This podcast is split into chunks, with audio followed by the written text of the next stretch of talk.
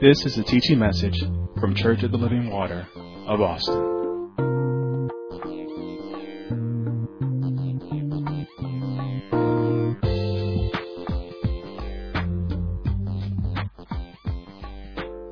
If you will, let's go to our foundational scripture, which is in the book of Hebrews, chapter 11. We are in lesson 3 of this particular uh, series in this season and in this time that we're in, in this, in this time of restoration, in this time of preparation.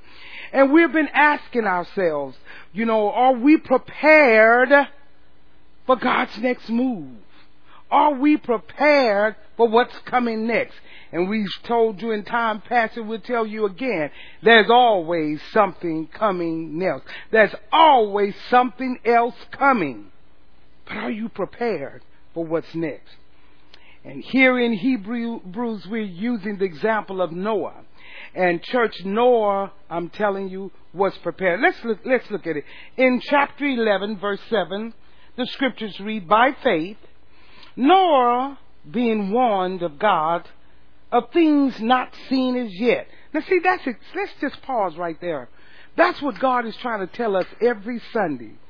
He's telling us of things that have not yet to be seen. I mean, see, when we read it in the Bible, we, okay, I can understand it. But when I tell you something's coming next, uh, it's, uh, it's the exact same thing. He's the same God. Let's read it again. By faith, Noah being warned, mm, it's a warning of God of things not seen as yet, moved with fear prepared an ark to the saving of his house, by the which he condemned the world and became heir of righteousness, which is by faith. Hmm. I wonder how many of you are preparing for your house. Church, Noah was prepared. Did you hear me? Noah was prepared. He was prepared in advance. Noah was prepared to be used by God. Nobody wants to. God will tell people He wants to use them, and they go do something else. He was prepared to be used by God. Noah was prepared because he did advanced planning. When God began to speak to him, he started getting things where they need to be, getting everything in order. Advanced planning. And this is the time, right? What we're in right now is the time for advanced planning. So when things change, and things happen, you can be in place. Noah was prepared to deal with adversity. Are you? Noah was prepared to establish the will of God.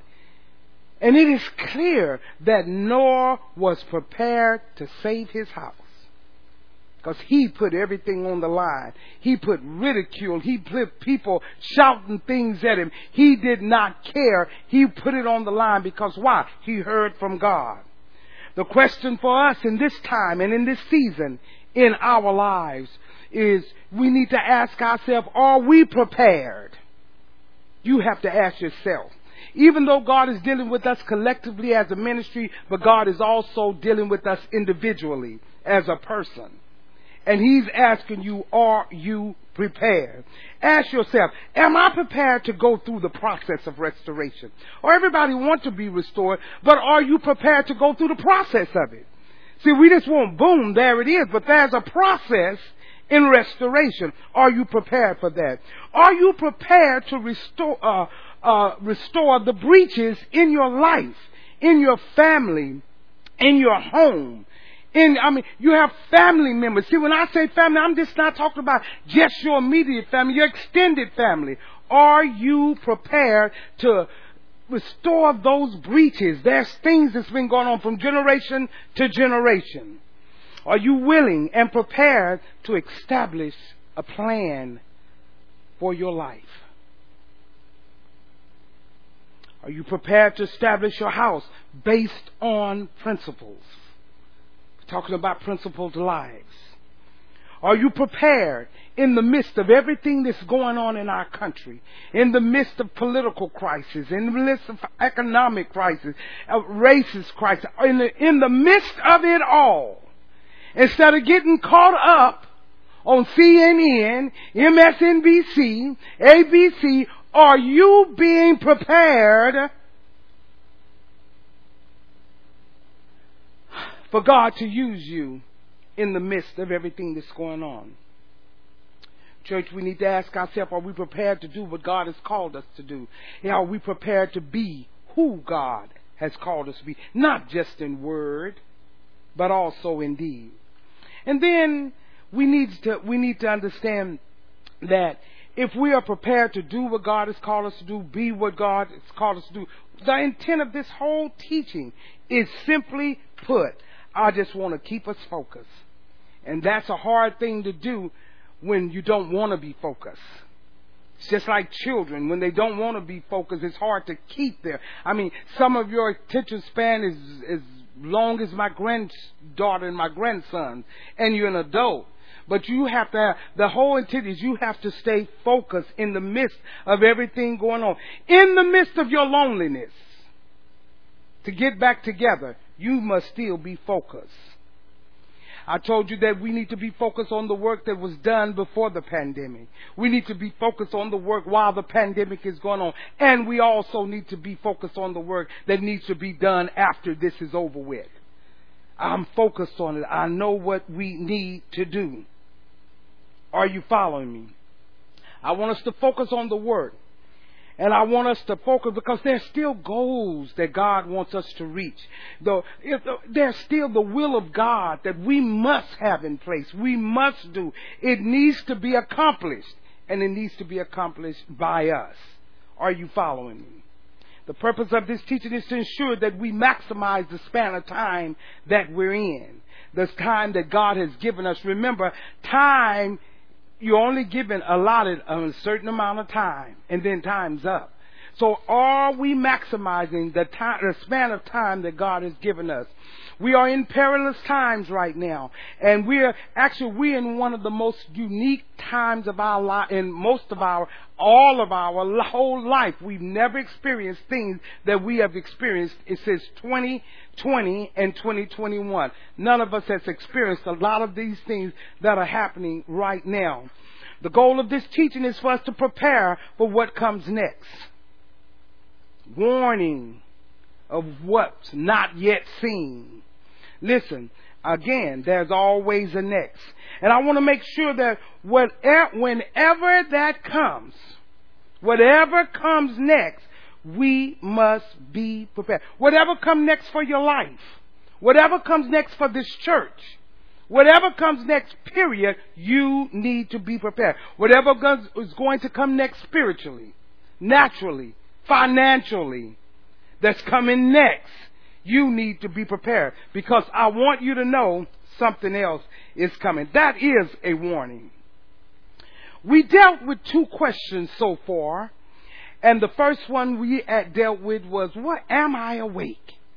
Then we dealt last week in uh, with, um, "Are we prepared in our hearts?" And this week we're going to we're going to deal with a third question. So in our first lesson, we asked the question, am I awake? And we dealt with that during this time that we find ourselves in. Am I awake? And I told you it's essential that we be awake. And I oftentimes, oftentimes, a lot of times, in the midst when you, it, the essential moments of our lives and times of our life, when we should be awake, we are asleep eyes wide open, but we are asleep. We get so caught up in things and we think we got it going on, but you're asleep. You sleep at an essential time. Let me tell you, you're going to, if you don't wake up now, you're going to be in trouble when what next comes. Because you won't be able to handle it. You won't be able to handle it. Are you following me? Now, we find ourselves sleepwalking, just sleepwalking around. We think we, we got on. We're still trying to impress people. We're still, we're st- still giving all of our best to the world. And it's passing away. We're giving everything that we know how to do and everything we want to do. We're giving it all to the world. And giving God so little. So little. I'm telling you, you, I, let, let me tell you. Please don't tell me I'm teaching too long. when you can watch CNN for hours. And you, I mean, don't, please don't say that was too long. Not when you can sit and watch the world and let the world talk to you over and over. And they're saying the same repetitive thing. They're not, but you stay there and you listen to it for hours. Sometimes you don't even know how long you've been there and you say, Woo, how long have I been sitting here? But if I go uh, any time over, you act like it's too long. It shows where your interest lies.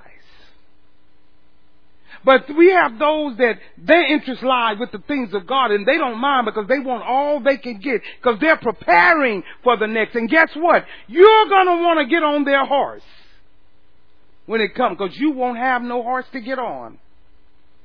You're gonna want to jump on what they have to, to make it in this. I'm going to need it. Never say never. Amen. So we need to be awake and we need to be fully engaged at the time where your, eh, when your attention is needed the most, which is right now, you need to be engaged. All the things that's going on. you Need, it's essential that we be awake. It's essential. We said when we're awake, we're aware of the times. Are you aware of the times? It's essential that we're aware of the times. Also, are you aware of the spiritual climate of the time which we live? Some people are walking around, love God, or say they love God, don't even understand the spiritual climate that we live in. That's why God is trying to tell us to what to do in this time. He said, he's saying, get yourself together. You're not understanding the spiritual times that you find yourself in. Because you're in it now. It's not changing. Also, when I work, I am, I'm awake. I am alert to temptation. Some of us temptation keeps sneaking up on us and we. Let me tell you, because, see, we're thinking of temptation is something we're going to readily see, like adultery. And then, no, no, no, no. It, temptation just gets you caught up with everything that takes you away from God. And you think that, oh, let me tell you, if you're just exasperated about what you're doing and that's all you're thinking about, let me tell you, you've moved away from God. Temptation. Now there is the temptation of sin. It's out there. It's everywhere. There's the temptation, are you aware, to compromise? Many have. The temptation to quit, many have. The temptation for the, uh, to settle for less than God's best, oh my God, many have. Uh, you have to be alert to the fact that sin is subtle talked about it last week. It's subtle. It's not going to be so obvious. It's subtle. And we're living in a time that temptation will cause us to sin to, it, will subtly slip upon you. And I'm, you know when you're going to find out it was sin? When that which comes next happens and you have no answer. And it's coming. It have already snuck upon you subtly. And it's already causing you to miss the mark. Not only do I have to be aware of the time and alert of temptation, but I have to be able to respond. When I'm awake, I'm able to respond to the instructions of God. I'm able to respond to the correction of God. And I'm able to respond when I am needed by God. The time that He needs me. Then last week we asked the question, is my heart prepared? See, you can be aware, you can be alert of what's going on, but if your heart, your heart, your heart, if it's not prepared, listen, in these times, it's essential that our hearts be prepared. You can have all of that going with an unprepared heart, and you're just you you all all messed up. It has to all connect. Are you with me? Now, just because you desire, and many of you out there, and I, and I get it, just because you have a desire to do something doesn't mean that you have a heart, that your heart is prepared to do it. You just have a desire, and that's okay. But you have to first get your heart prepared. Listen, you may want to be restored. You may want to establish a plan for, for your life. You may want to establish a principal home. You may really want that and desire that. But just because you desire something, oh, I want to drive that home. doesn't mean that you're prepared for it. Oh, that's what I want. Okay, but now are you prepared for it? Because I mean, everything that I said, I believe that the whole church would, everybody would want that for their family and desire that for your. But how many are prepared in their heart for it? The, the children of Israel, they desired to go into the promised land. They wanted to be in that land. They were glad to get out of Egypt. They ran across on dry shod. They was glad when the Red Sea swallowed up the enemy to get into that land. They like, we're going to a land that flows with milk and honey. Let's go. They wanted to be in a place that God had pro- provided for them.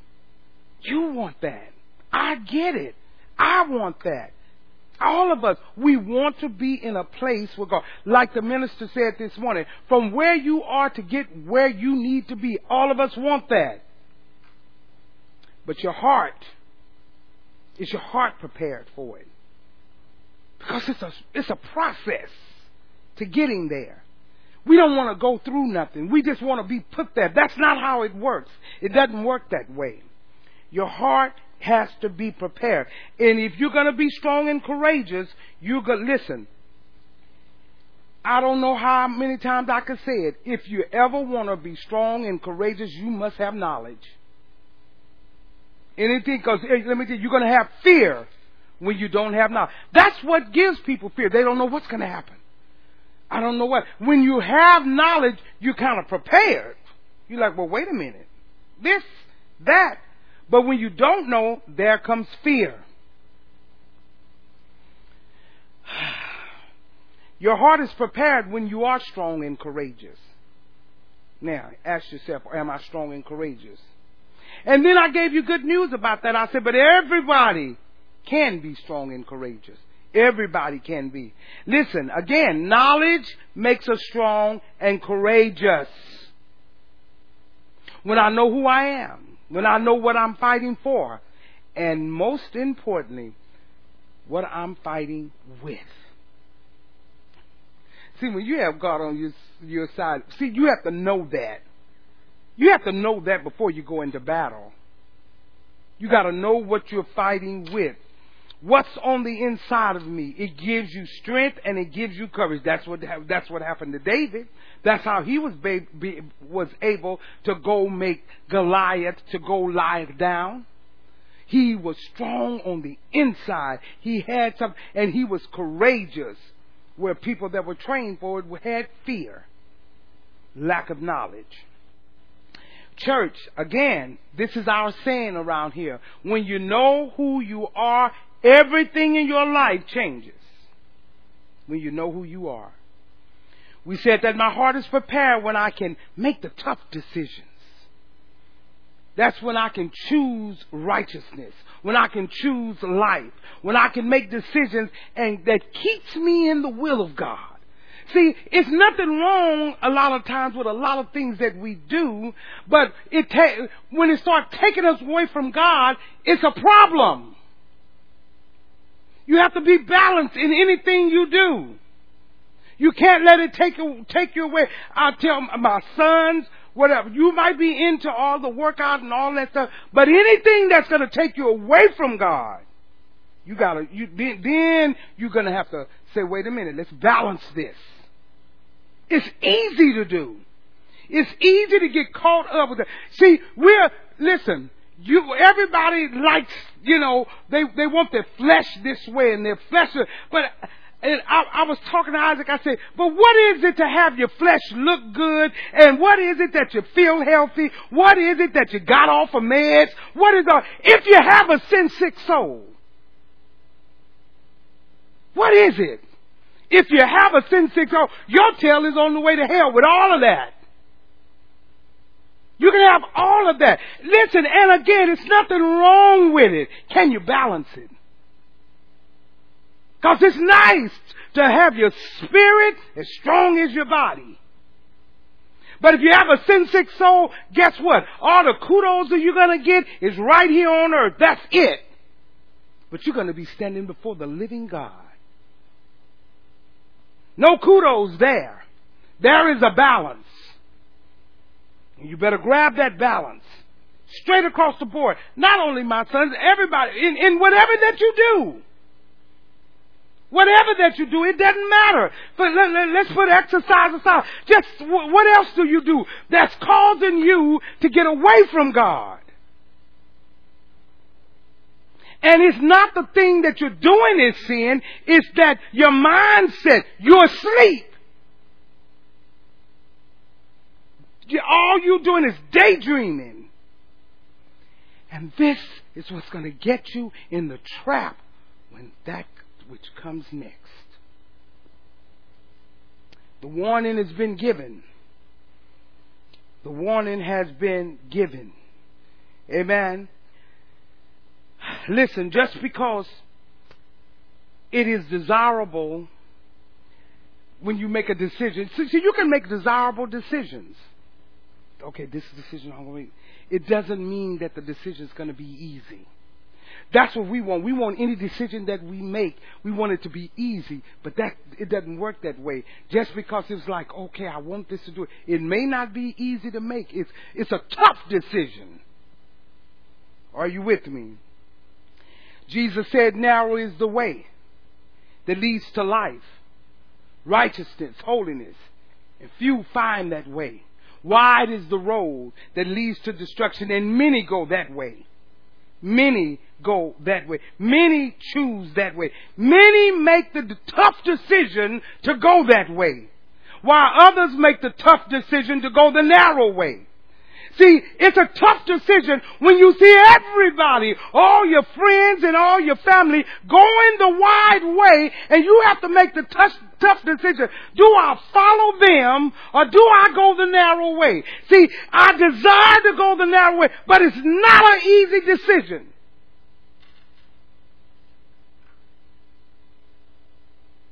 But it's your choice. And you have to understand that it's your choice. Remember, you can choose any way you want to. Just don't act like you can choose the circumstances, consequences of your choices. That's built in to that foolishness you're in. Are you following me? Then we said that the heart is prepared when I'm prepared for change. When I understand that change is going to happen when I get myself in a position where I can remain who I am no matter the changes, now your heart's prepared. No matter what's going on, no matter what's going on in the country, no matter what's going on in my family, no matter what struggles is going on, I am going to stay focused on God. I'm not going to get off, no matter the changes then you know your heart is prepared. Now, if you got all that, let's go to the new information. Go with me, if you will, to Ecclesiastes chapter 5. Ecclesiastes chapter 5. For those of you that may not know, that's in the Old Testament. Ecclesiastes chapter 5. Now, title this, if you will, Am I Prepared to make the commitment. Are you prepared to make the commitment? Listen, you have to be prepared to make the commitment. See, God is already, He's already been speaking to you. Now you have to be prepared to make the commitment. See, I can be awake, my heart can be ready, but I also have to be ready to make the commitment. See, I can desire something, but not be prepared for the commitment. The commitment is, pro- this is very important. You gotta get this. You know, there's a lot of people, they desire education, but they're not prepared to make the commitment. See, if you, if you want an education, you have to be committed to study time. You have to be committed to the sacrifice of the financial, uh, whatever it is, the financial sacrifice to get the education. All of those things. You have to be, you have to start focusing. And you have to be committed to it. Are you with me? Listen, You have to be prepared to make the commitment because if you don't know, listen, because this is what you, with any commitment, straight across the board, any commitment you make, you gotta be prepared to be committed because you do not know what the condition is until after you've made the, uh, uh, uh, the uh, commitment. After you've made the commitment, that's when you're gonna find out what comes with it. You're not gonna find out before. You have to be committed first. So you have to be prepared to be committed because something else is coming. You're not going to know it until after you've made the commitment. That is why now everybody should know that's why commitment is so tough for people. They're like, well, wait a minute, I don't know. Do I have to? That's why it's so tough. That's why you can desire something but not be prepared to make the commitment. Why? Because I don't know the conditions of what's going to happen if I commit to that. Because you won't know it until after you made the commitment. now let me give you some examples so that you, you'll understand how this works. I begin to think about it over 40 years ago. Me and my husband was married 40 years. Over 40 years ago, I stood at an altar. And, and, and you all, you could think in your head, well, however long it was for you, because to make it personal to you. And I, and I made a commitment to get married. That was a commitment. Listen. And I can tell you at that time when I made the commitment to get married, I didn't realize the conditions that came with it. I didn't realize the conditions that, that, that I was going to experience when I made the commitment. And in my marriage, we had wonderful times. We had lovely times. We had good times. We had fantastic times. But, and, and let me say this for the record, we had a great marriage. Our marriage was just where we wanted to be. But we also had struggles. Listen, challenges, unexpected things that happen. Things me and my husband had to deal with. And just different, just being married. Listen. We were not, but when we stood up there, and when most of you stood up there at the altar to get married, I didn't think about any of that. All we were thinking about was saying, yes, I do, and I want to get with you. And yeah, you know, I want you to be my wife. I want you to be my. That's all you think about at the altar. We never thought about it. I never thought about. It. I wonder what's going to happen. Are we going to have this? We no, because it don't come until after the commitment. You're not going to know it until after the commitment. You don't know the conditions until after the commitments. When I became a pastor's wife,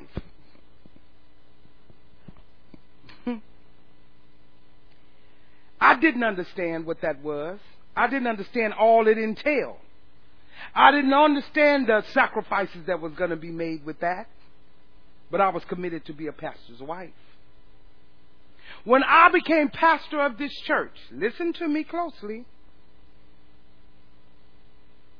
I didn't realize all the conditions. My husband had that responsibility. Listen. When I became pastor of this church, I didn't know it was going to be a pandemic. I didn't know that I would be ministering like this in an empty sanctuary with four or five people.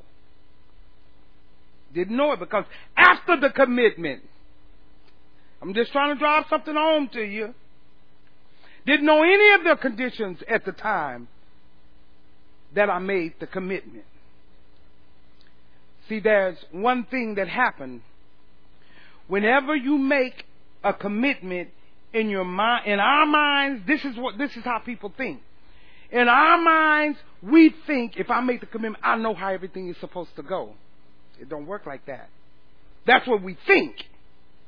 If I make a commitment, I know the way everything is supposed to go. We make commitments based on saying, well, I already know how it's gonna go. So now I'm gonna commit to it. until after you made the commitment, other conditions come up. I'm gonna do this, and then this is gonna happen. And I, you know, and it's going to end up, everything's going to end up, everything's going to be great. I already got it all mapped out. But the problem with that is this. There's always conditions that you don't know about at the time you make a commitment. That's why you must be prepared. It's like people when they get renovations. They'll tell you how much the renovations cost. They'll tell you everything and you're like, yes, okay, well, okay, $50,000. Okay, we got that. Let's do it. Let's do it everything. And then they run into something. And they come back and they say, oh, we got a problem. But you've already committed. There's conditions after that you don't know about. That's why people don't want to make the commitment. But that's why you must be prepared when you make the com- commitment that anything could happen after I make this commitment. But I'm committed to it. I hope you're getting that. See, again, you may want to restore the breaches in your home, in your family, in your life. But once you make the commitment to do that, there will be conditions that you don't expect. There will be. You may want to restore your house, your family, but once you make the commitment to get on it and that's what's going to happen, let me tell you, there's some conditions going to come up that you did not expect. yeah, I was doing that, but I didn't expect that. Well, that comes with commitment. Are you following? I'm just giving you examples so you can understand how it works. And it's across the board. You even may want to go through the process of restoring yourself, being made whole. But once you start the process of restoration, there will be some things that you did not expect. There will be some conditions that you didn't see on the front side of making that commitment. There will be. Always is. Are you with me? Now, before I unpack this message, let me give you four definitions of what it means to commit. And these definitions are going to guide us uh, as we go through the rest of the message, but I don't want to unpack it without you having this as a foundation for everything we'll say after that. Write it down. To commit means, ooh, this is good, to pledge. Mm, to pledge. When you pledge, let me tell you what that means. It means to give my word as a security to my actions or for my actions. A pledge, it means to give my word as a security for my actions.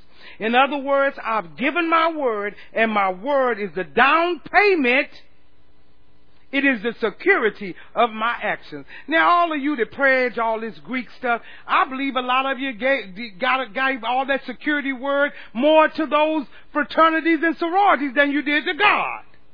Because it's a pledge. You got behind, the, let me tell you, you got behind closed doors and you pledged. Did you hear the definition? Security of your word. Ask somebody to pledge something at church. Oh no. Oh no. Well, that's what commitment is. Pledge. You're going to know what my actions are. Why? Because I pledged them. I pledged to them. I've given my word. Think about telethons that they used to do in earlier days or older days. Whenever, remember that when they used to do pledges, you know, they couldn't get money instantly like you can now with everything that's going on. We got electronics, you can. So they would do pledges. And they'll say, we put, we've raised one million dollars in pledges. Two million dollars in pledges. In other words, they were saying, people have called in and given us their word. The security of their word that we've got this much coming in. They've given their word as security, what? For their actions. So they expect that money to come in because why? The person made a pledge. This is what commitment means. See, you commit yourself to something when there's a pledge. Listen, are you prepared to make a pledge? to let your word be a security of, of your actions.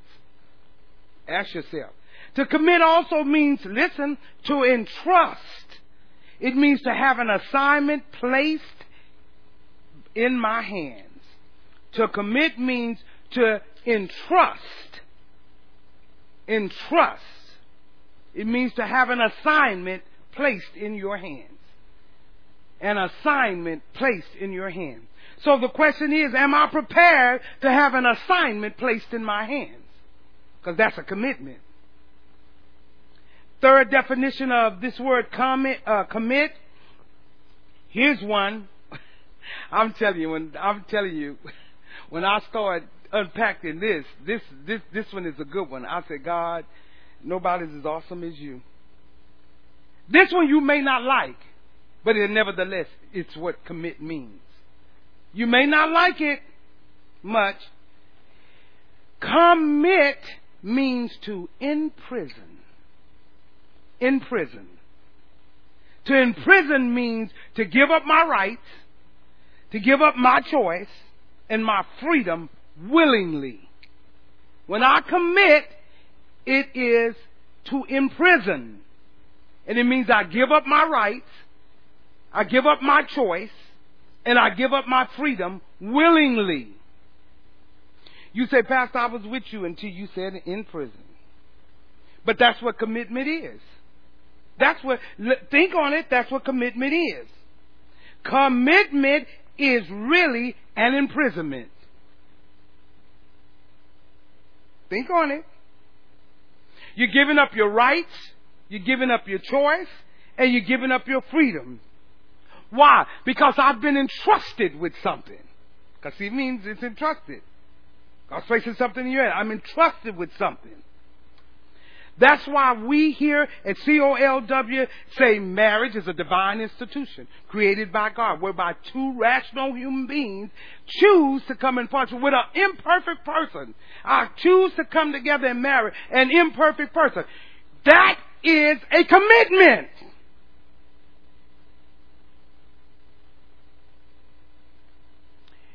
That's why it's God's institution. Everybody say marriage is an institution. Marriage is an institution.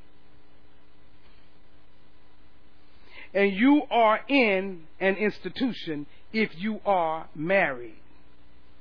Now, listen, if it's a bad marriage, it's a penal institution. But nevertheless, it's an institution.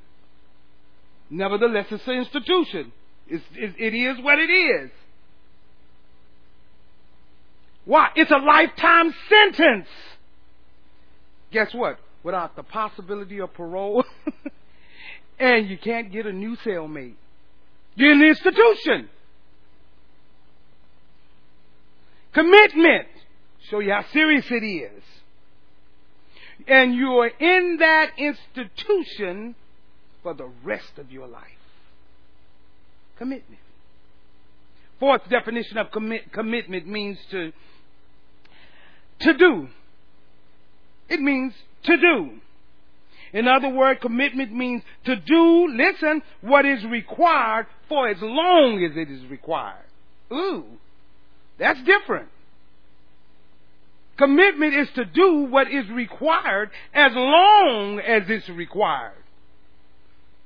So if it's all of your lifetime, you have to be committed to that. Now let's use these definitions and unpack our points today and unpack this word today so we can follow. Now that you have that down and something that you can go back and look at, then let's unpack this and get an understanding. Our first point, write it once, you don't have to write it anymore. I'm prepared to make commitment when, colon, point number one, when I'm prepared to make a pledge. In other words, I'm prepared to make the commitment when I'm prepared to give my word as a security for my actions. And again, I must reiterate, remember every commitment is not to a man, not to a church, it's to God. Whatever commitment is, is to God. So when I'm talking about making a pledge, I'm really giving God my word. as a security for my action. So that God's going to know how I'm going to act based on what I said. Mm-mm-mm. Now see, commitment takes on a whole nother realm. I've just gave God my word as security to do what I said. I'm, I'm going to act on what I said, what I committed to. Now, you or someone else may be the benefactor of the com- uh, of of what the result of the commitment, but the commitment is to God. Somebody might get blessed by it, but the commitment is not to the person. It's not, you might even get blessed by being committed, but the commitment is to God. You gotta get that. See, if you get that understanding, let me tell you, you'll stay with your commitment. See, you won't just hop all around and do any old kind of thing because you think you're committed to a person or you're committed to something or you're committed to a church? You go, no, no, no, no, no. Your commitment is to God. You have to say, I made a commitment to Him. And oftentimes we think that we make a commitment to ourselves, to others. But if you, you need to get the understanding, all commitments, every commitment you do is really made to God. Are you with me? Now, you may, you may make a, com- uh, a commitment to somebody else or to another person. Again, the benefit, they might be the beneficiary, but again, driving it home, your, de- your decision to make a commitment is to God. Go back to the definition of marriage. It's your choice. You made the commitment. So stop whining about it. Stop getting depressed about it. Stop getting down. You made the commitment. You are institutionalized now. You can't get out of it. And guess what? Escaping in your mind is against the Word of God. I know I gotta stay here, but oh, uh, yeah, you are you against the Word of God. You let me tell you, you're in that penal institution. Because again, you thought you knew how everything was going to go before you made the commitment. Then you made the commitment. Oh, it's to go this way. It's to go that way. It's to be this. We got, you know, we got to play house. We got to cook. Going to have sex. And nobody, we can have it as much as we want. See, all of that. And then you found out when you got on the other side, it's so many other conditions come with it. Okay, let's start reading uh, here in Ecclesiastes chapter 5, beginning at verse 4. When thou vowest a vow unto God, defer not to pay it, for he hath no pleasure in fools. Pay that which thou hast vowed. Listen to me here. The word vow and pledge are the same. Are you with me? Verse 5. Better is it that you should not vow then thou shouldest vow and not pay. Now look at number six, the first part. Suffer not thy mouth to cause thy flesh to sin. I love that. Most of us, listen, let me tell you, most of, the, of, of us heard this growing up. Listen, we heard it from our parents. But see, our parents paraphrased it and we didn't know it was scriptural. They would say something like this, don't write no check that you're behind can't cash. It's the same thing. Same thing. They were saying, don't let your mouth cause you to commit something or pledge to something that you don't have the ability to back up with the security of your actions. See, you can't.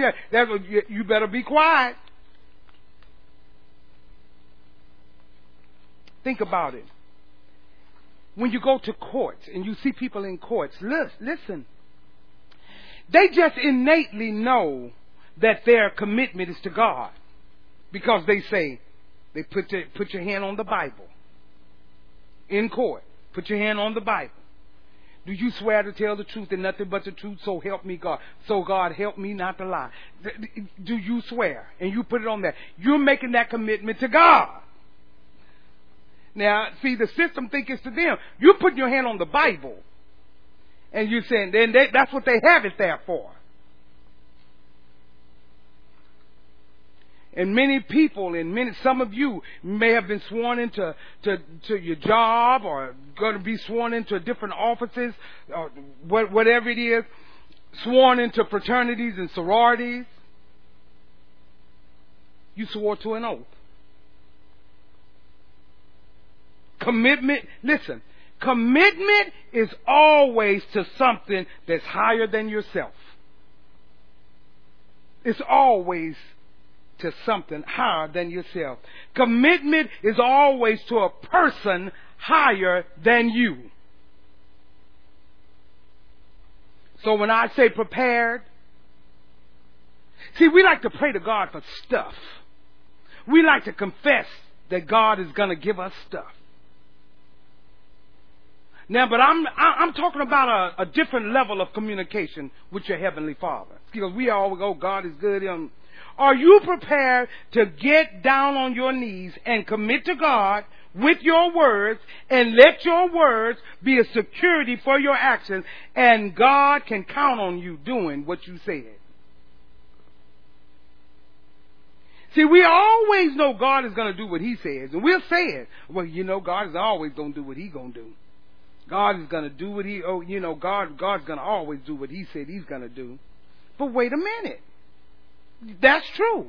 But are you going to make a vow to God and do what you're going to do?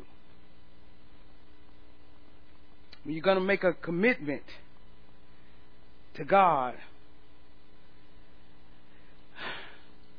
You know, some of you, even in the teachings that have gone on since we've been in the pandemic, you said to yourself, oh my God, the teachers have really really changed me. I mean, just from one teaching to another, you know, it has pointed some things out in my life that I know I need to change.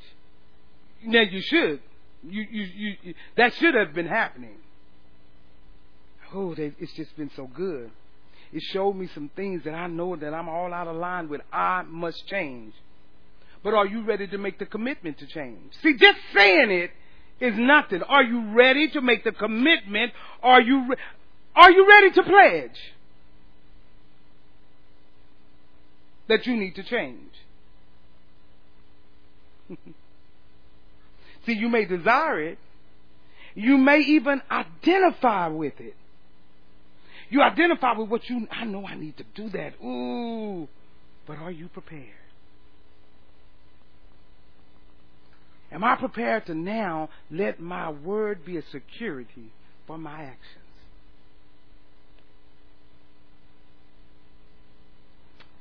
And there's many things you can struggle with. Now, see, we're talking about making vows. Now, let, let me tell you, if God has commanded you to do something, then you have to commit to it.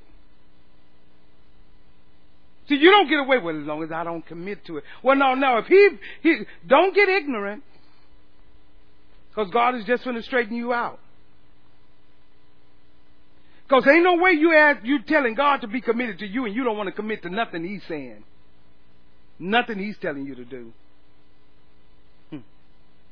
Listen, I'm prepared to commit, letter A, when I'm prepared to be faithful. What does it mean to be faithful?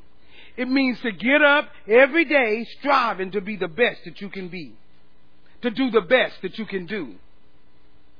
The Bible tells us in the book of Proverbs that most men will proclaim their own goodness, but a faithful man who can find? Who can find? Because everybody's talking about what they will do and can do and do that. But faithful men, who can you, who can you find? In other words, if I'm going to use my words as security for my actions, I got to be prepared to be faithful. Now, you know what? I, I have learned from, from just watching people in this ministry over the pandemic just watch it. See, a lot of times things, people think social media, media is just bondage. But let me tell you, you can watch people's lives on that and you'd be like, oh my God. I, you know what? I, I would tell you, People at Church of Living Water, they are faithful people. Because I have seen them being faithful to everything but God on there. They do everything. I'm like, you were not that faithful at church. I'm faithful to doing this. I'm faithful to doing that. It's going to get you in the end. Remember, I told you that. Tell your family. Remember, she said that. So when it happens, so don't tell me you can be, you can't be faithful.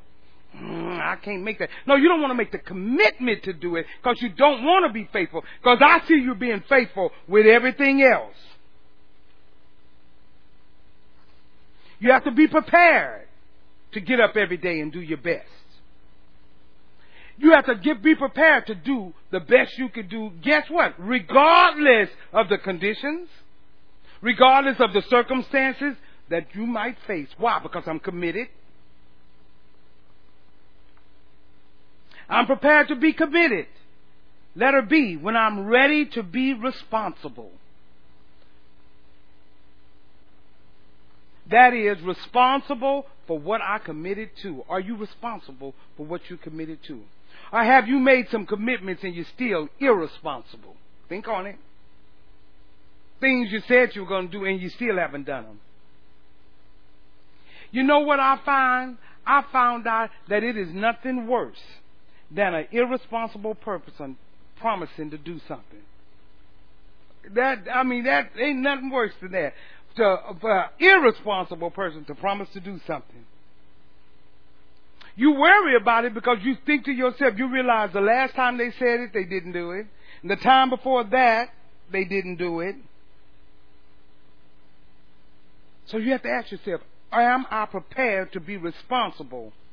That is to do what I said because I said it. Security for my word. I said it, I'm going to do it. Listen, not because somebody else said it, not because somebody else is making me do it, but my word is security for my actions. And because I said it, it's what I mean, and it's what I'm going to do, no matter what.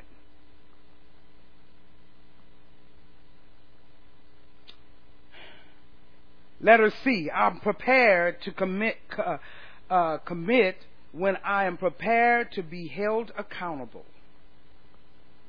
See, there are many people that feel that they're prepared to be faithful, they're prepared to be responsible, but are you prepared to be held accountable? That's the problem that we have going on right now, even in our country. And it, and it, it goes on in churches as well. No one wants to be accountable for things that are going on. Somebody just keep passing the responsibility out to somebody else, even in our country. We have a nation full of people that gave their words as the security for their actions. Think about it. But now that conditions have changed, things have happened that they didn't anticipate to happen. Why? Because I didn't know when I made the commitment, I didn't know all the conditions that came on it. Now things have changed. So we have everybody from 2020 to 2021 and, and, um, even before them, you know, when, when it was elections times and, you know, in our, in local election times all over the country, whatever time. We had local politicians, we had federal politicians, we had uh, national politicians, every, and everybody was, uh, let's, let's say, before the pandemic, everybody was happy to put their hands on the Bible and, and be sworn in. Happy to make that commitment. Because see, they didn't know any of this was coming. But I'm, yes, yes, I'm putting my hands on the Bible. I'm, you know, I'm, I'm, you know, so help me God. I'm gonna look out for this, but this is the thing. None of them knew that COVID was coming. Because see, it was on the other side. All they know is now I'm finna have, uh, you know, I'm a boss this around. I'm the boss about this. And so it was good to put your hands on the Bible.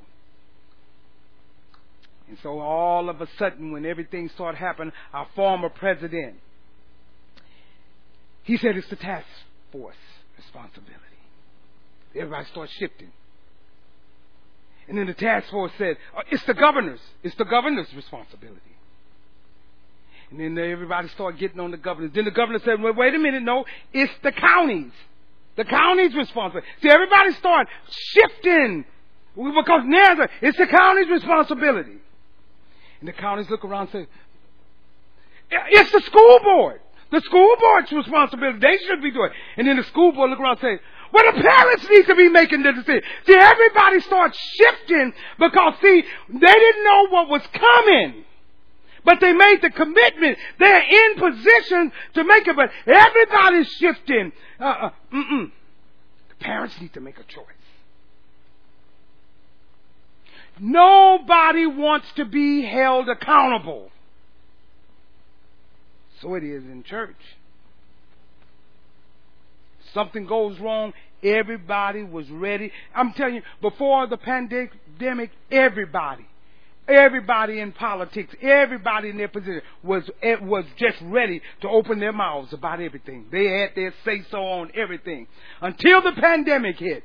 Now nobody wants to say the responsibility and the accountability is mine. Nobody will say it. I don't want to be held accountable for that. Came from China. I'm not responsible. I don't want to be held accountable. I'm no, I, I don't want the accountability to rest with me. I want the position. I want the accolades. I want you to notice me. I want to be voted in, but when something happens, don't hold me accountable. We have over, I looked it up, 30.7 million cases of COVID. And 555,000, half a million just died. And nobody's responsible.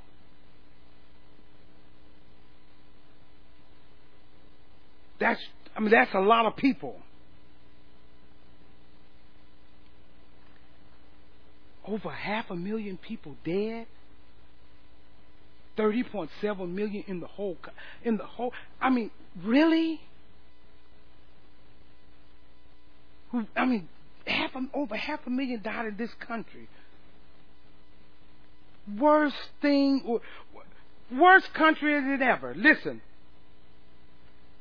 we're worse than any country that have no running water.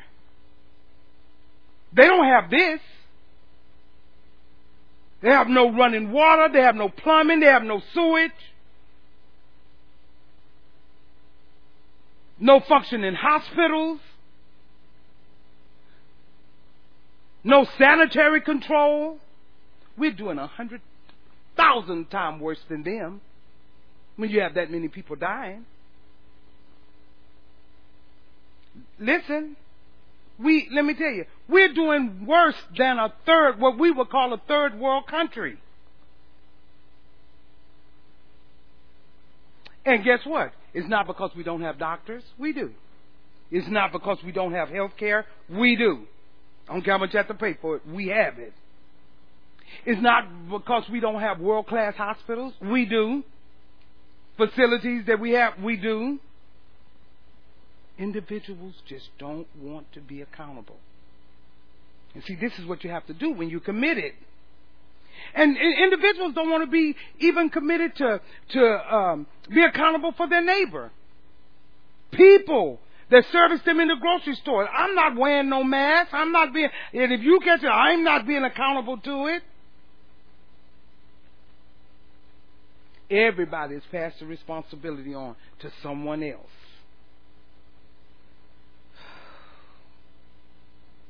When I think about how many people, it just saddened my heart that have died. And yet nobody seems to be at fault. This is why when you make a commitment, you have to be accountable. And then you have to ask yourself before you feel high and mighty about, you know, you doing what you're supposed to, you know, and looking at other, what things have you opened your mouth and said that you were going to do that's now just lying in state. And in a state that's worse than it was. Because you still haven't done what you were supposed to do, just laying around. It's not my fault.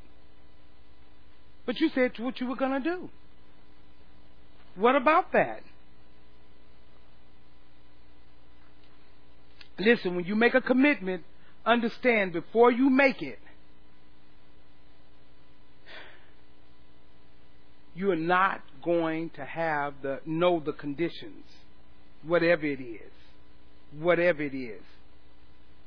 That's why the commitment has to be to an Almighty God, because you don't know what it's going to be. But if your commitment's to God, it doesn't matter what it's going to be. Because I'm with God, I've committed to God, and I'm going to walk it through. But if you're committed to a church, if you're committed to, to a person or yourself, well, you're going to struggle. But I'm committed to God with this, and it doesn't matter. Listen, to be accountable not only means that you take the good, but it also means that you're accountable when it's not so good. See, accountability doesn't just mean that you get all the praise. See, that's what people want. You know, I get all the praise when everything goes good. I'm gonna give account for everything I did because yeah, I did this. You, you don't. You it. Uh, it doesn't mean getting all the praise for everything you did right. Look at David. Listen. He David took praise when he slew Goliath. Fine. But he also took accountability when he slept. He was in sin with Bathsheba. He didn't just take praise. He said, I'm a guy that I didn't go to war, and yet I, I'm a guy that brought down Goliath. But I'm also the same man that found myself in the bed with another man's wife. He was able to be accountable on both ends.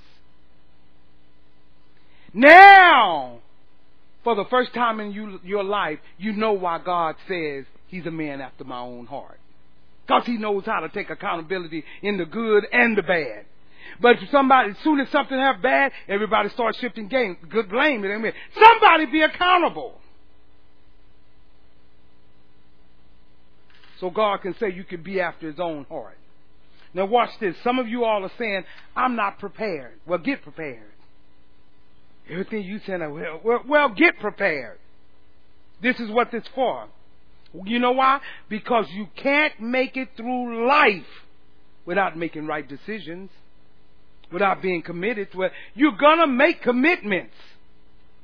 You make them all the time. Now, whether you're faithful to them or not is a different story, but you make them all the time. But now you know what it means.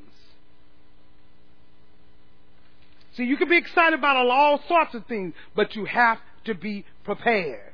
Excitement gets you started, won't be around in the end. I'm prepared to make a commitment. Number two, when I'm prepared to be entrusted. When I'm prepared to be entrusted. Church, to be entrusted means to have an assignment placed in my hands. I'm ready to be committed when I'm ready to have an assignment placed in my hands, I am ready. Now here's the thing. I can be prepared to make the pledge and not ready to be entrusted. Did you hear me? You can be prepared to make a pledge and not be ready to be entrusted. You know why? Because you don't entrust yourself. See, you can say, I'm prepared to commit. I'm prepared to commit. I promise I am prepared to commit. But somebody else have to entrust you to it. Did you hear me? Somebody else have to entrust you to it. See, you can say that you're prepared all you want, but somebody else have to put the trust in you to get it done. So you have to ask yourself, am I prepared to be entrusted? Am I ready for somebody to put an assignment in my hands? Now, I don't know why God had me on marriage so much, but I'm going to stay right here. That's why in a marriage, that's why someone gives away the bride. Did you know that? That's why you have somebody that stands a few steps back from their daughter that's getting married, and and, and just a few rows back, and the pastor says, "Who gives this woman to be married to this man?" In other words, the father or whoever does it says she was entrusted to me at one point. She was entrusted to me. And I got her to this point. But now I'm you now when he when the when the father step up and say I give the I do, you're saying I am now turning the trust over to you. Did you get it? You're asking that man, are you prepared to take on the assignment? And do you understand that there are some conditions that's going to come with that assignment? I love when everybody say they're ready before the commitment. Go and ask them now. A lot of conditions have come with it. And that's what they're saying. He said, I do. And when he puts his daughter's hand to that man, he said, I'm entrusting you I brought her this far to be committed to her, to take on this assignment, because there's other conditions that's coming with it.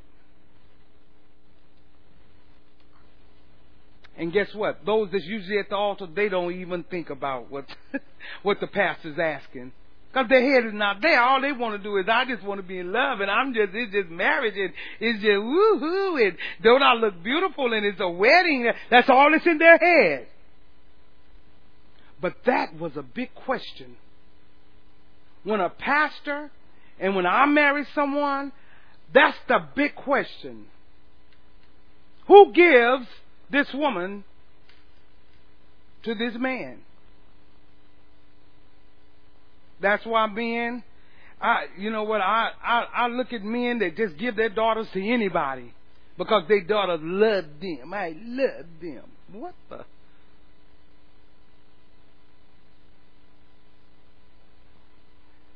me and Isaac was talking, and he had me laughing so much. And I said, I just, I just love uh, Deacon Holland. He was, you know, he talks to the to the young people, and he was saying some things. Tiffany was telling him, you know, different things.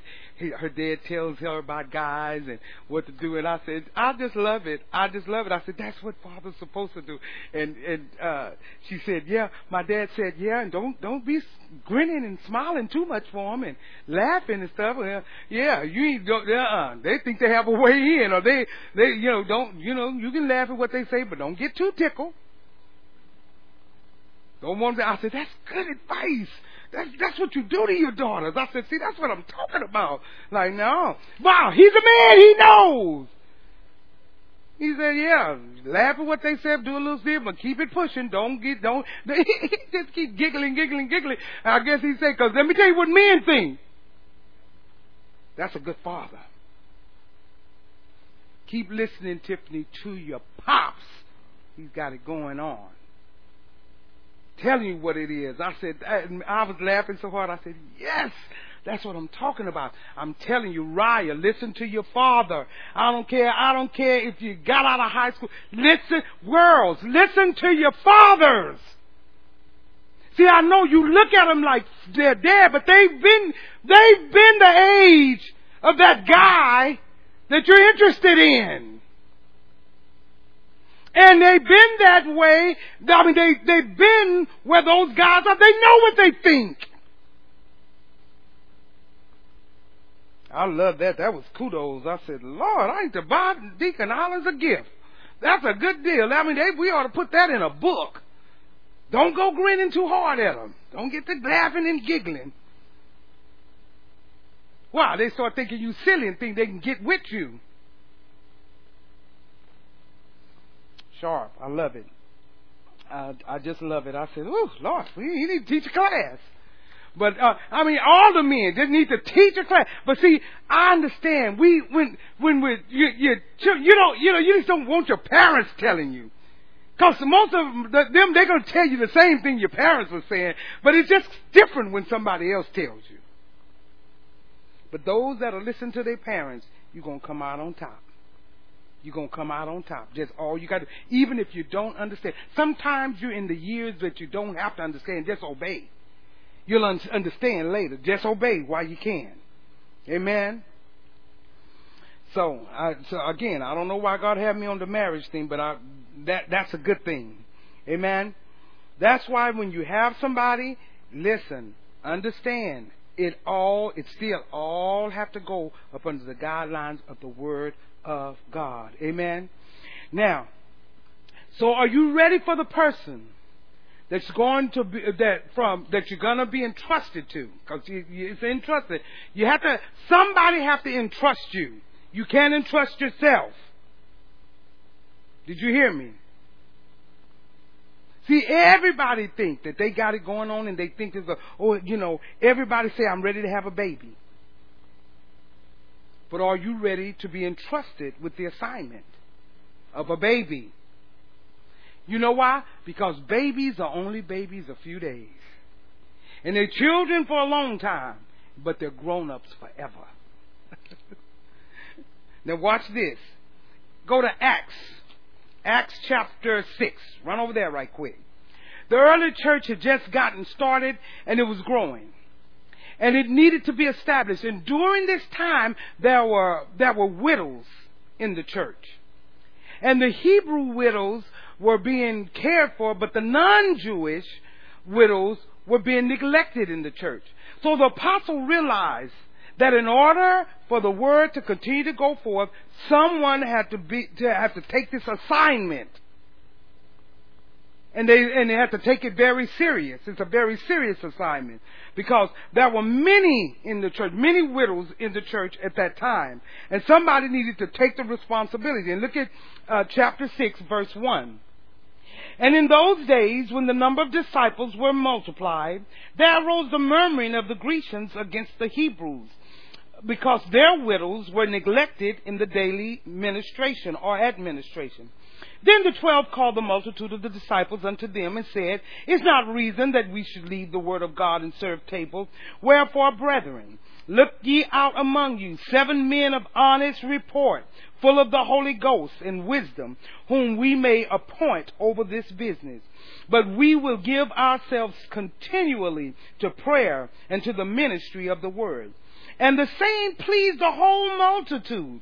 And they chose Stephen, a man full of faith and of the Holy Ghost, and Philip, and Prochorus, and uh, Nicanor, and Timon, and uh, Parmenas, and Nicholas the proselyte of Antioch when they sat before the apostles, and when they had prayed, they laid their hands on them. And the word of God increased, and the number of disciples multiplied in Jerusalem greatly. And a great company of the priests were obedient to the faith. Now listen, I, I, I love this. Watch this. Stephen, in other words, was entrusted with the responsibility because they had an honest report the, Stephen and all the ones that I named, they had an honest report. Now, let's talk about an honest report. Because that's good. I'm prepared to commit letter A when I have proven character. Proven character. Simply how we are regarded. See, there are many of you that's ready to make a pledge, but you don't have the character. Hmm.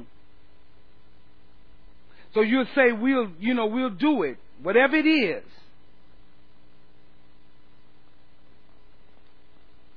But nobody wants to trust you with the assignment. Why? Because your character's not good. They don't want to trust because your character not good. Maybe you really want to do it, but your character's not good. So many of you have to use this time that you have while you're doing everything else. First commit to God to work on your character. So that what? You could be entrusted with an assignment. And I'm not entrusting you with the assignment. I tell me and my son talk about different things, and he'd be like, "This is that," and that's. I say, "Yep," but nope, uh, uh-uh. uh I don't. I, I'm not. I can't just trust them with that. I gotta. Let me tell you, I gotta be cautious about everything. Their character has to be seen. So many of you have to use the time, this time to get that together. I'm prepared to make a commitment, Let letter B. When I am an example, that is when I have, can lead with my life. I'm an example. That's when I'm leading with my life. See, you, you, we want to see it with your life, not just talk. I'll say it again. I'm prepared to be committed when I am an example. That means that I lead with my life. And I've seen people over the years with I found in pastor, and they would say, Pastor, I'm called to preach. God has called me to do this, and God has called me to do that. Listen, especially, you especially you pastors out there, if you just happen to run in here, there's no need to license somebody just because they come and tell you that they have been called to preach if they have not been ministering with their life already. Their life should be already ministering as an example. Stephen and the others, they laid hands on them, and because it pleased the multitude, it pleased the congregation. Why? Because they have been seeing them with their life. They saw their life. They see, even like when we did the deacons, everybody was pleased because they seen their life. They lead with their life. I found in pastors saw them leading with their life. That's why he wanted. He said, I know the ones that's leading with their life. He said they laid hands on them. Pleased the congregation. In other words, the congregation recognized character. Because the multitude recognized their character. They were entrusted with that assignment with the widows. See, you want an assignment? Let us recognize your character. Listen, I'm prepared to make commitment, letter C, when I can be trusted with the assignment. Can you be trusted with the assignment? Here's the question that every one of us have to ask is this. If I pledge to God to do something for Him, can He trust you with the assignment? No matter what you think the assignment may be, if it's a simple, small thing to you, can He trust you to do a small thing? If his assignment is for you to clean the toilets, can he entrust you to do that faithfully? If you pledge to God to live righteously, can he trust you with that assignment?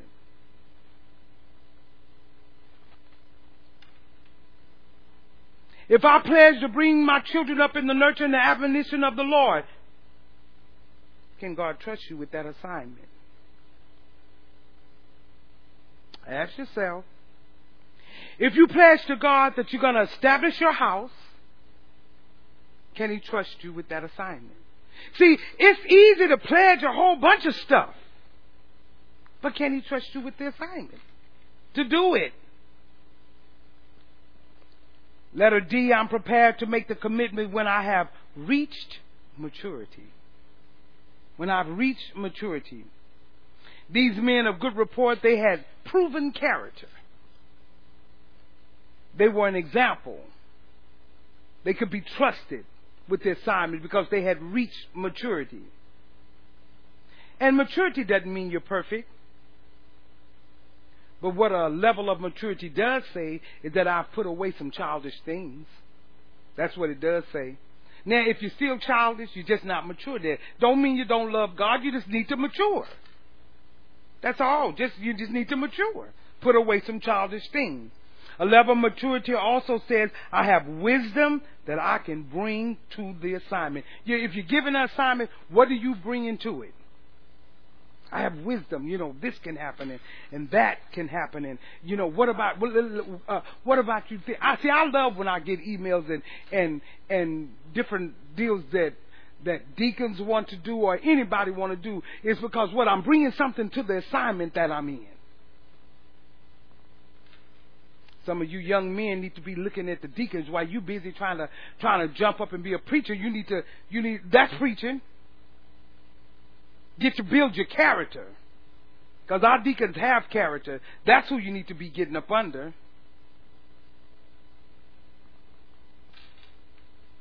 Are you following me? So a level of maturity does mean that listen, listen, and, and this will let you know if you if, if if you're really maturing. A level of maturity, I'm not going to be tossed to and fro with every wind of doctrine. A level of maturity means that I can handle some adversities, some challenges, without whining and falling away. I don't know. I, oh, do I still have to? Uh, no, not not mature enough yet. Now this one is a good one, and this will show you where your maturity is.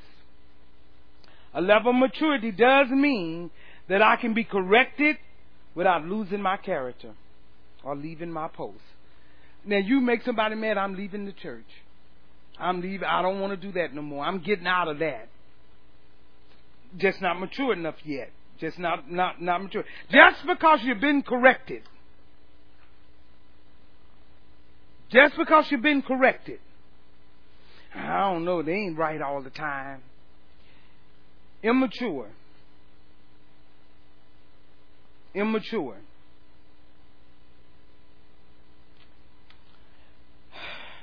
Listen, a level of maturity again. Can you be corrected without losing your character or leaving your post? Because somebody's going to point out to you in areas you need to grow. So why would you be offended? If somebody points out to you an area you need to grow, why would you be offended? Somebody's trying to help you to get mature, and you're offended because they told you that. No, I'm there. I don't know what they see. I, no. I have to make sure that I have a level of maturity so that when I make a pledge and I'm entrusted with an assignment, that I have maturity to keep the assignment. I tell you, things are going to be a little different when we come back. Can you keep the assignment? Go with me last chapter to Ephesians chapter 4. Note this as your third and final point. I am prepared to make a commitment when I am prepared to be imprisoned. Mmm, that one that y'all don't like so much. To give up my rights, give up my choice, give up my freedom willingly to God. Have you ever heard people that's doing something or they got a bill that they locked into or they got something they locked into and they be like, oh Lord, I just feel like I'm in prison. I just can't get out. You know, you be like, oh Lord, we, oh, just seems like we've been doing that so long and I'm just in prison. I just feel like I can't do, you know, some locked in the marriage. Oh Lord, this marriage, I just feel like I can't do anything. I feel lost. You know, I'm just, oh, it's just too much. Yeah, well, that's called commitment that you're locked into. Listen, when you make a commitment, you are imprisoned to the commitment you made. You are imprisoned to the commitment you made. Now listen, you are free not to do the vow. You are free not to make a commitment. But once you make the commitment, you are bound to that commitment that you made. See, I was free not to become pastor.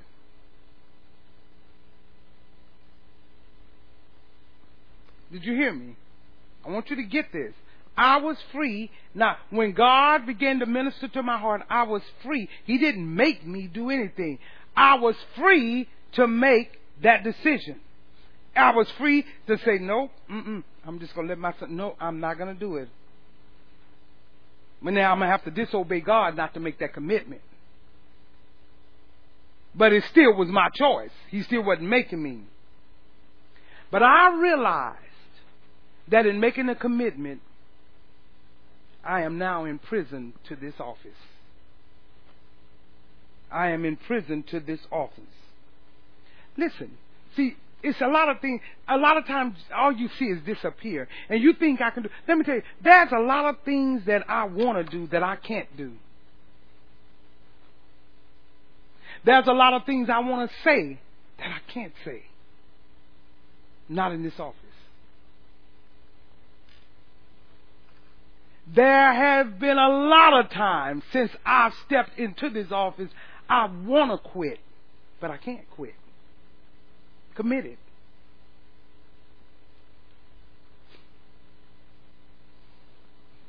There's a, there's many freedoms I just don't have that you have.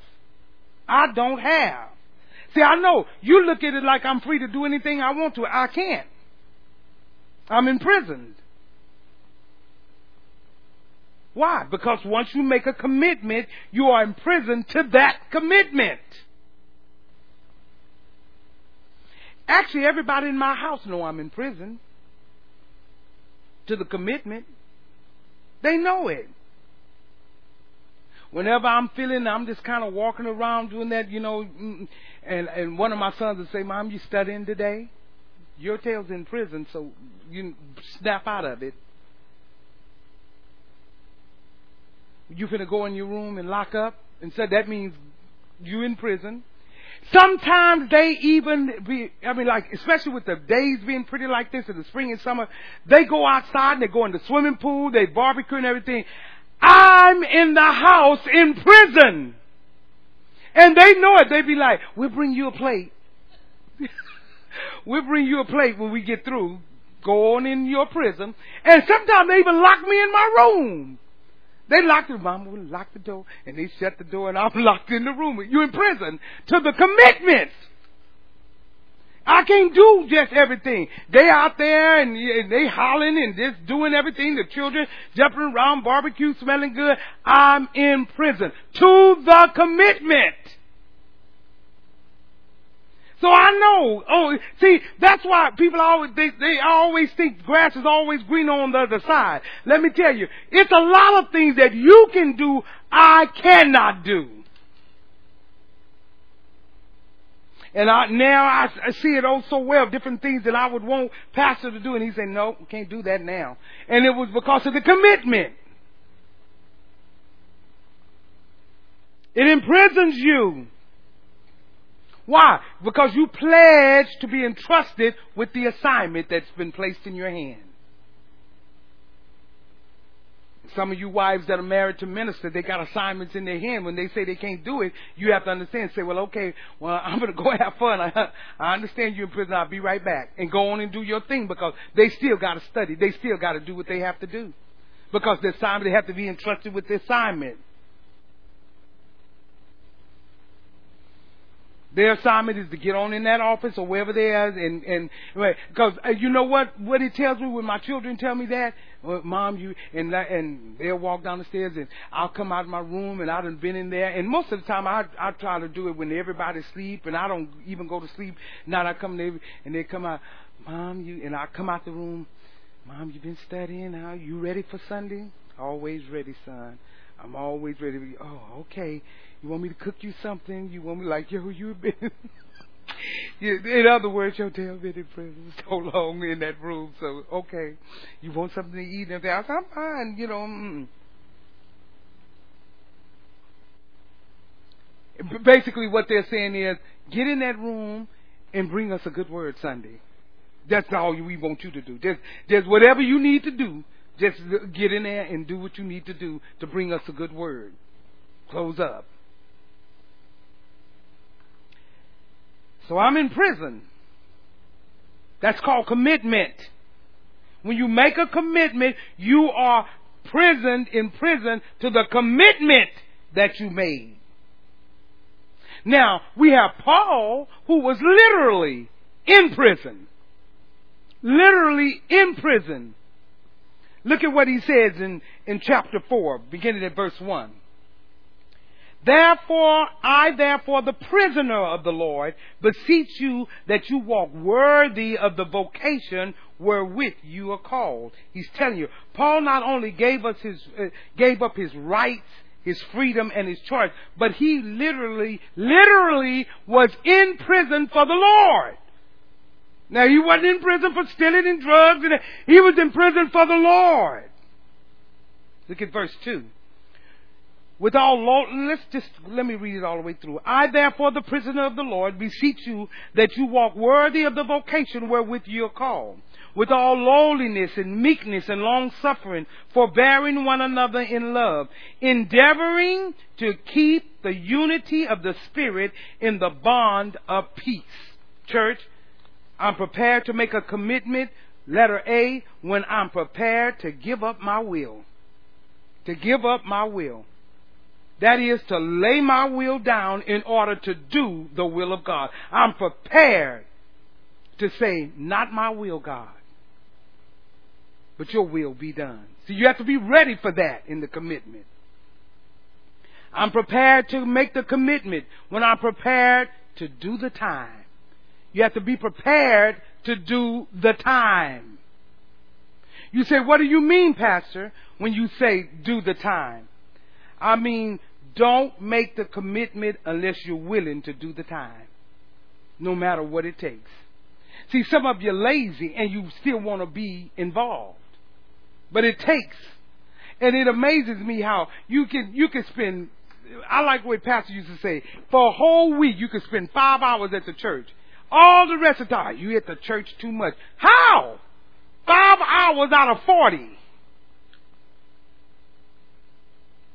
Don't make the commitment if you're not willing to do the time. Because it goes along with the commitment. Listen, now here's the real truth about a commitment. Most commitments, not all, but most commitments last a lifetime. Did you know that? Most commitments, not all, but most, last a lifetime. See, I didn't realize when me and our founding pastor made the commitment to have children, you don't look on the other side, just how long that commitment would last. You don't think on those things. When you're having to, you don't, you don't sit down and say, oh, okay, well, um, you just say, okay, let's, we, okay, we're gonna have a baby, let's get a baby, and let's, you know, we want a baby.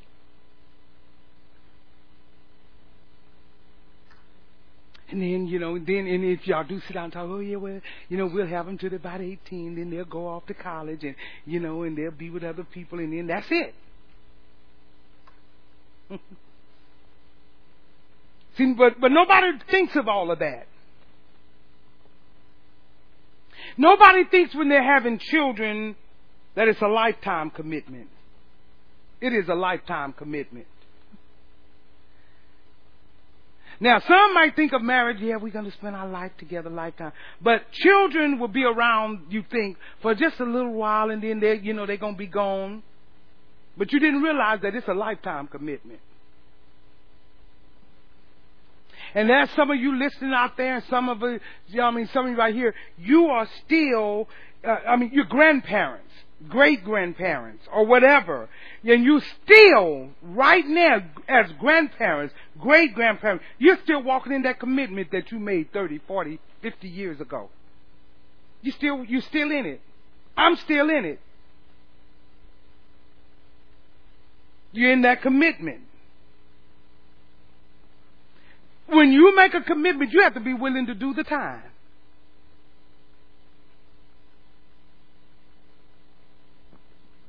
Many of you make commitments, and by the time the weather starts to get cool, you already tired. Oh, well, when we gonna get a break?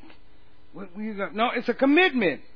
Already frustrated, already ready to move on to something else. You know, you do it a little bit like, oh, okay, well, yeah, how long we gonna do it? Well, did you make a commitment? If you do it to Jesus' return, you got to be committed to it. You're a parent. You don't stop being a parent because they move out your house. You'll learn that. Those of you that got young children. I know that you think, you know, because a lot of times you think, okay, they're going to grow up and they're going to go and they're going on that way and I'll get on with my life. The commitment, the commitment don't, don't stop there. Even with them having their own families and you let them be the parents that they need to be and they have their own family and stuff but you still you still got to be there and especially if you're godly you better be there Commitments last a long time, and you got to be ready to do the time. Listen, when you make a commitment, listen, you're getting a sentence. You get a sentence. And it's unlike the criminal justice system. There's no probation. There's no parole. You don't get out early for good behavior. As a matter of fact, when you have good behavior, you usually stay in longer. Like, oh, well, they're really good. I'm just going to hang on in here and I can do anything I want to. They, you know, good behavior, you usually even stay longer. But you don't get out. I prepared last one to make a commitment, letter C, when I'm prepared to walk worthy. To walk worthy of the vocation in which I'm called. In other words, I'm prepared to do what God has called me to do in an honorable way, in a way that He can get glory. In a way that He can get glory. Not only am I going to stay here because I'm stuck here, and I'm not just talking about marriage, I'm talking about period because there's assignments that are going to be given out for those that have good character. But are you ready to be stuck with that assignment and make a commitment to it? So you have to ask yourself, now am I going to stay here? Because I'm stuck here? I, it doesn't matter. But I'm going to do what God has called me to do. I'm going to do who and be who God has called me to do and be. I'm going to maximize. This is the time. Maximize this span of time that we're in. This span of time that God has given us. To do, you know what? We have to be committed.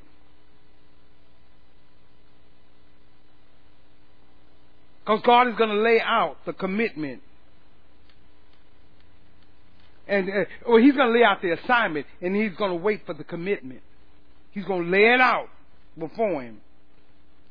Remember, we, we pledge, He entrusts. See, it's always somebody have to entrust you with it. We pledge, He entrusts, then I'm in prison. And then once once I'm there, I gotta walk worthy to the vocation in which I'm called. Once I'm in prison, I gotta walk worthy. Did you hear me? Once you get in prison, you have to walk worthy. And then maybe God will give you dreams and visions and make you where you get out and you'll be higher than you ever was. But you got to go through those things. Ask yourself, out of the things that you've learned today, are you committed? Because there, I mean, just just look at it. Are you committed to your tithes and offering? Are you committed to loving everyone, no matter what, even if they've hurt you? Are you committed to it? Are you committed to giving? In church and outside of church. Are you committed? Are you committed to the ministry and what God has called you to do here? Are you committed to your spouse? Are you committed to your job? I'm not going to even ask you, are you committed to your fraternity or your sorority? I already know. And those things are passing away. These things that I'm talking about have eternal value that's going to go beyond that. Because this and this and all that, that's not going to, I'm going to tell you, it won't get you in.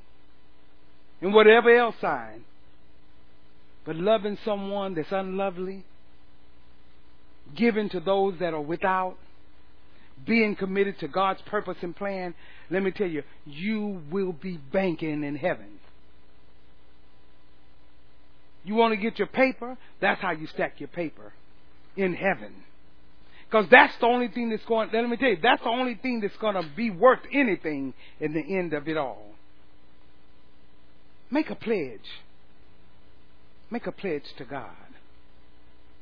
Now, if you're out there, and I know that you are, whether you're streaming now or you're streaming later, right now, I, God loves you. I want you to know that God loves you. Now he can't be no, he does not after what I did. God loves you. And you know what? I know you're ready to change your life. You want to change. And guess what? God is going to meet you right where you are.